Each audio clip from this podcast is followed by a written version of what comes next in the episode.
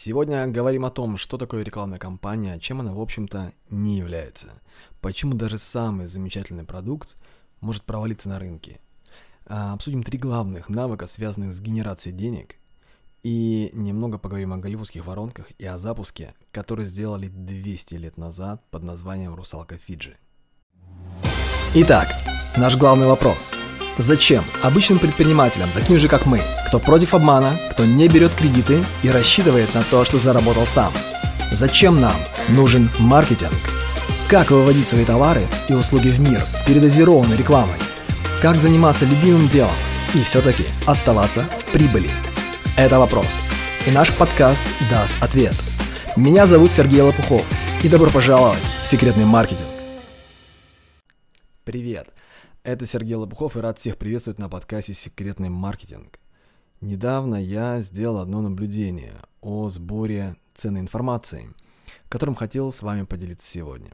Заключается оно в следующем. Если вы, ну, если вы любите свое дело, значит вы э, всегда настроены на поиск данных из вашей области. А как мы видим сегодня, море информации находится в открытом доступе. Но это не означает, что вся она ценная – к тому же, чем выше уровень эксперта, который дает ценную информацию, тем больше вероятность того, что ценные знания а, он отдает за деньги. Но если вы знаете ту самую цену информации, вам может пригодиться один простой инструмент – подписка. Я очень рекомендую вам наблюдать за ближайшими учениками и соратниками тех экспертов, что являются топовыми в вашей области – как это работает? А, дело в том, что иногда эти люди также становятся публичными фигурами. Они даже открывают свои направления или начинают вести свои аккаунты, и тогда им самим становится нужен сильный контент, который, кстати, накопился за годы работы в подмастерьях у какого-нибудь грандмастера. Понятно, что большинство из материалов они будут выкладывать по согласованию, но иногда эти ученики могут приносить из-за кулис такие вещи, которые при внимательном подходе могут иметь невероятную ценность.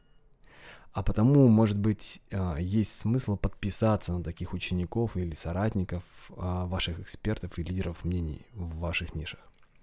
Это просто наблюдение, но именно оно помогло мне недавно узнать одну очень интересную информацию. Недавно э, ближайший помощник, правда в прошлом, Рассела Брансона, Стив Ларсон, он э, сейчас вышел из команды своего руководителя и наставника, и он запустил свой бизнес. А, но дело в том, что несколько лет он находился в команде и участвовал в, во всех топовых проектах Брансона, а также он занимался подготовкой материалов для обучающих программ топового уровня. У них это называется а, клуб двух запятых, в котором состоят те, кто заработал на своих воронках более а, миллиона долларов там идет разделитель запятой, потом две запятые.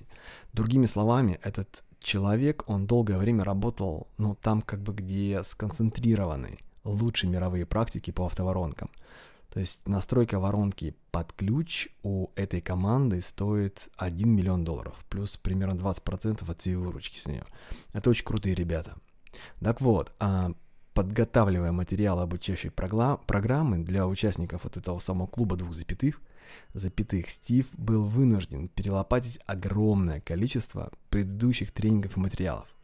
Чтобы систематизировать весь этот поток, весь объем техник и методик, которым учил непосредственно и сам применял и применяет э, Брансон за Рассел Брансон за последние там 10 лет. Стив собрал все материалы и сделал один большой перечень. У него получился огромный список. Там находилось все, чему, а, ну, чему они учили людей за а, работы, ну, вернее, за, за, за, долгое время работы, да, онлайн. Все, там были а, программы по выстраиванию email-маркетинга, там были специальные курсы по техническим различным настройкам, там были методологии по работе и повышению конверсий, ну, потому как запускать рекламные кампании на разных платформах, как их настраивать, как писать для них тексты, там, разрабатывать креативы и море всего. Там, там были программы по развитию бизнес-моделей с целью максимальной монетизации офферов, то есть ОТП. А, это был океан прям полезнейших для современного бизнеса материалов и пошаговых техник. Даже если там человек осваивал хотя бы часть из них, он уже мог бы, в принципе, делать карьеру как интернет-маркетолог или, ну, пробовать что-то запускать, что-то свое. Ларсон а, записывал и записывал новые строчки вот в свой список, и когда перечень был, в общем-то, завершен, он пробежался по нему еще раз. Там было много всего. И в этот момент кто-то из команды, кто также помогал работать с материалами и подготавливать, кто-то из команды спросил, а что, в общем-то, там ребят, собственно, из этого большого перечня является маркетингом. Но есть такое мнение, и оно не на пустом месте, что сопутствующим продуктом маркетинга являются деньги.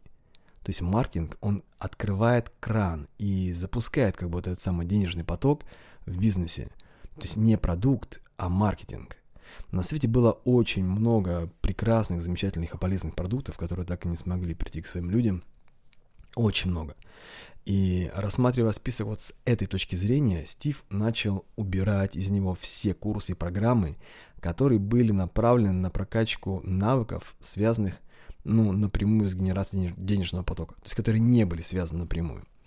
В результате, внимание, оказалось, что во всем этом перечне было только три типа материалов, целью которых было только три навыка, три скилла, связанных непосредственно с генерацией денег. Все остальное можно было отдать на аутсорс. Знаете, какие это были три навыка? Три момента, которые, три навыка, которые непосредственно связаны с а, зарабатыванием денег, были следующие. Первое. Умение создавать офер. Ну или сделать предложение. То есть умение превратить продукт в офер. Второе – это умение создавать продающее, ну, так называемое послание, sales message. Э, это то послание, то есть то, то, тот месседж, которое продает офер, так как продукты и даже оферы, они не могут себя продавать самостоятельно. Здесь требуется месседж, то есть создание и проработка и написание вот того самого э, продающего послания. Третий навык, э, который непосредственно, и, скажем, третье знание, которое более остальных причастно к получению денежного потока, к его включению, это умение создавать компании. Но а здесь речь идет не о не о компаниях в Facebook или Instagram, я имею в виду рекламных, наоборот. Facebook сегодня а, старается как бы, ну, заменить, или я бы сказал, уничтожить тот смысл, который вкладывали раньше в словосочетание рекламной кампании. А, потому что Facebook старается сделать так, чтобы рекламная кампания воспринималась как компания внутри Facebook. А этого мало, то есть это недостаточно лучше обратиться к корням, к прошлому, к тому, что считали рекламной кампанией до появления, а, до появления интернетов. А, компания это, это серия мини-событий. Это цепочка из мини-событий, которая ведет к макро, то есть к большему событию. Может ли а, реклама Facebook быть частью рекламной кампании? Так, ну, конечно, может. Можно, ну, можно ли рекламу в Facebook называть рекламной кампанией? Ну, здесь вопрос большой. Я бы сказал, что нет. Рекламная кампания это, это Голливуд. А, вспомните то, как, например, это делает Голливуд своими фильмами. А, серия малых событий, ведущих к большему событию. За год до выхода фильма, однажды, мы а, видим превью, какой-то очень-очень маленький ролик. За год когда фильм, скорее всего, даже еще не закончен. Мы видим просто какой-то кадр, что-то очень короткое. Возможно, это просто... Может быть, это просто название и дата релиза. То есть скоро в кинотеатрах страны. Или там следующим летом, там, следующей зимой. Замечательно. И никто и понятия просто не имеет, о чем все это. Просто это превью откручивается около недели, и все. Ну, либо по ТВ, либо по YouTube, или там, где, там, где можно нас найти. За полгода до выхода картины делается следующий шаг. Ну, еще одно превью, но уже, уже не такое короткое. И в следующем ролике уже есть, например, какая-то небольшая история. Уже видны актеры. Возможно, мы даже можем узнать про главных героев что-то. Ну, немного. За три месяца мы видим еще более длинный ролик. И там даже открываются, например, элементы сюжета. А вот за две недели об этом кино начинают говорить все – все возможные каналы, все СМИ, актеры, кто играл главные роли, они приходят на различные самые актуальные, современные, популярные вечерние шоу, у них берут интервью. Там даже показывают уже какие-то удивительные сцены из этого фильма, какие-то острые моменты. Актеры говорят о том, что, что осталось за кадром. То есть немножко приоткрывают занавес. И все завершает уже большое событие. Премьера. Туда уже приходят все. Все знаменитости. Его освещают во всех глянцах. Везде идет подсветка Facebook, Instagram, то есть все, везде посты, репост и вирусная вся активность. Идет активнейшая поддержка, например, той же рекламы в YouTube. Как мы, как мы называем весь этот процесс по запуску продукта на рынок? Правильно, запуском. Запуском мы называем. Иногда применяется еще английский вариант, ну, английский термин launch. И это не важно, работаете вы онлайн или офлайн. Тут нужна цепочка малых событий, ведущих к большему событию. А к большему событию, которое определено по времени и по месту проведения. В то время как э, большинство из современного бизнеса до сих пор делает все по-другому. Мы просто тратим кучу времени и денег на разработку продукта. Мы создаем его, а потом открываем двери громко. Говорим вслух. Готово. Я, ну, я где-то даже слышал такие цифры, что 20 лет назад человек на протяжении одного дня сталкивался условно примерно там с 500 брендами или там названиями продуктов или их марок. Сегодня эта цифра, она, мне кажется, в крат, ну, то есть она кратно возросла, это порядка 5000. Мы живем во времена невероятно высокого уровня и вот этого информационного шума. А потому просто открыть дверь и что-то сказать э, громко, вслух, может быть, уже недостаточно. В общем-то, это было, а, этого было бы недостаточно и еще 200 лет назад, потому что именно тогда а, однажды японские рыбаки в качестве шутки, ну или такого, даже может не шутки, а какой-то такой затеи, да, сделали а, русалку, ну точнее ее останки. Они вставили скелет мартышки в хвост большой рыбы и качественно задекорировали там папье-маше появилась на свет таким образом. А, в те годы очень знаменитая фиджийская морская дева, то есть русалка из острова Фиджи. Ее по случаю привезли в Америку и предложили одному человеку по имени а, Финиас Барнум. А Барнум это был серьезный предприниматель того времени, владелец музея редких вещей в Нью-Йорке. Кстати, он был вторым, по-моему, миллионером за историю Америки, несмотря на пару банкротств, там еще какие-то посадки. Так вот, этот Барнум, он подумал, что это русалка, ну, в кавычках, что она сможет поднять ему посещаемость. И сто процентов, конечно, принял положительное решение, он купил ее не раздумывая. Барнум понимал намного эм, лучше, чем многие из нас сегодня, про привлечение внимания и про то, что называется термином зацеп или хук. Он по факту, конечно, был мошенником. И первое, что он сделал, он перебрал какое-то большое количество ученых, пока не нашел тех, кто согласился подтвердить, что это была не мартышка в рыбе, а это была настоящая русалка. И теперь помимо вот этого эффектного вида у нее была еще и бумага. Потом он начал переписку со своим другом доктором, а доктором об этой русалке, и он организовал так, чтобы часть этой переписки попала в прессу. Это была сенсация прессе прямо начали активно обсуждать останки этого загадочного существа, о том, что это утечка из личной переписки и так далее. Потом его друг, вот тот же самый доктор, он взял с собой эту бедную, ну, мартышка-рыбу и уехал в Филадельфию, чтобы слух о чуде об этом пошел и по другим городам. Он остановился там в одном определенном отеле. Будучи а, доктором, он представился как полагается и ну, искренне поблагодарил за то, что ему предложили остановиться в таком замечательном номере. И в знак благодарности он э, со своей стороны предложил владельцу этого отеля э, посмотреть на диковинку. И это произвело на последнего прям огромное впечатление. Он настолько впечатлился, что он попросил доктора о разрешении позвать своих друзей, чтобы они тоже могли увидеть вот эту русалку. Доктор, конечно, любезно согласился, так как а, это и был часть сценария, часть плана, они рассчитывали на эту реакцию. А, потому что они выбрали человека изначально, в друзьях у которого были все основные издатели города и владельцы типографии. Как вы думаете, что потом произошло? Эти люди сделали самое качественное распространение слуха о русалке по всей Филадельфии. Тем временем в Нью-Йорке Барнум тоже не сидит на месте, он распечатывает э, листовки. В буквальном смысле это было 10 тысяч листовок, в которых говорится, что «Русалка» наконец-то будет доступна к просмотру, но только на протяжении одной недели. А можем ли мы с вами смотреть новые фильмы в кинотеатрах 24 часа в сутки, 365 дней в году? Нет. Потому что показ, особенно в новых фильмах, он ограничен по времени. И это очень сильный инструмент под названием срочность. Но вернемся в Нью-Йорк. Барнум распространяет свои 10 тысяч листовок во всех самых людных местах и всем говорит, что показ экспонат начнется вот в какой-то определенный день, э, но только вот на одну неделю.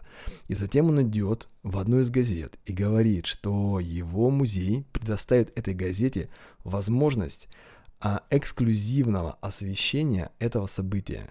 Такое же условие он предлагает и второй газете – потом третьей газете и потом всем газетам, к которым он успел, смог прийти из больших.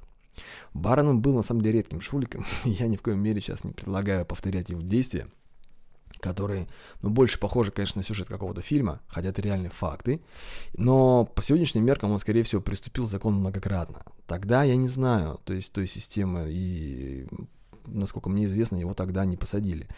Но он явно не собирался сдаваться. Он просчитал, а, что когда все газеты придут на открытие экспоната, безусловно, раздражение а, будет. То есть они поймут, что тут не эксклюзив, но, скорее всего, никто не захочет остаться без главного инфоповода недели, что напишут все.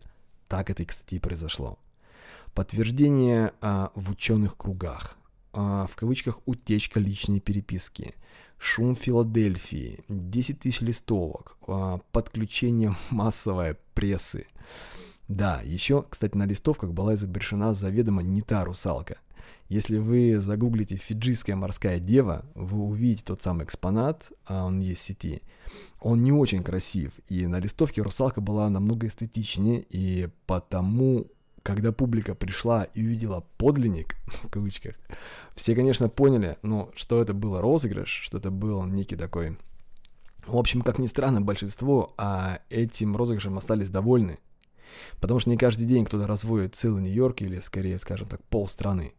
В общем, по сегодняшним меркам Барнум нарушил не только некоторые ну, этические нормы, но и, я думаю, порядочное число законов. Но я хочу вас просто спросить. Когда вы запускали свой последний проект, свой продукт, свой последний офер или воронку. По сравнению с количеством тех усилий, которые Барнум провернул при полном отсутствии интернетов, по сравнению с ним, что предприняли вы для вашего прошлого запуска в рамках вашей компании, ну, точнее, то есть серии малых событий, ведущих к большому событию. Вот по количеству этих усилий – это было, это было самоштабным действием Барнума. Я понимаю, что это не очень правильно, но давайте на эту минуту абстрагируемся от нарушения закона. Это было нехорошо.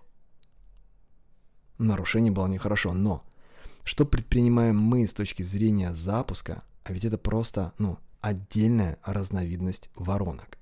Автоворонки запуска, ну, или лонч воронки. Было это у, у вас на подобном уровне? Или как правило, мы просто делаем какую-то рассылку по email базе или рекламный пост о том, что новый продукт теперь в наличии. Если так, то это больше, ну то есть это было тоже не, это тоже неплохо на самом деле, но это не компания. И тем более это, ну, не лонч, да, и, и ну, это не запуск.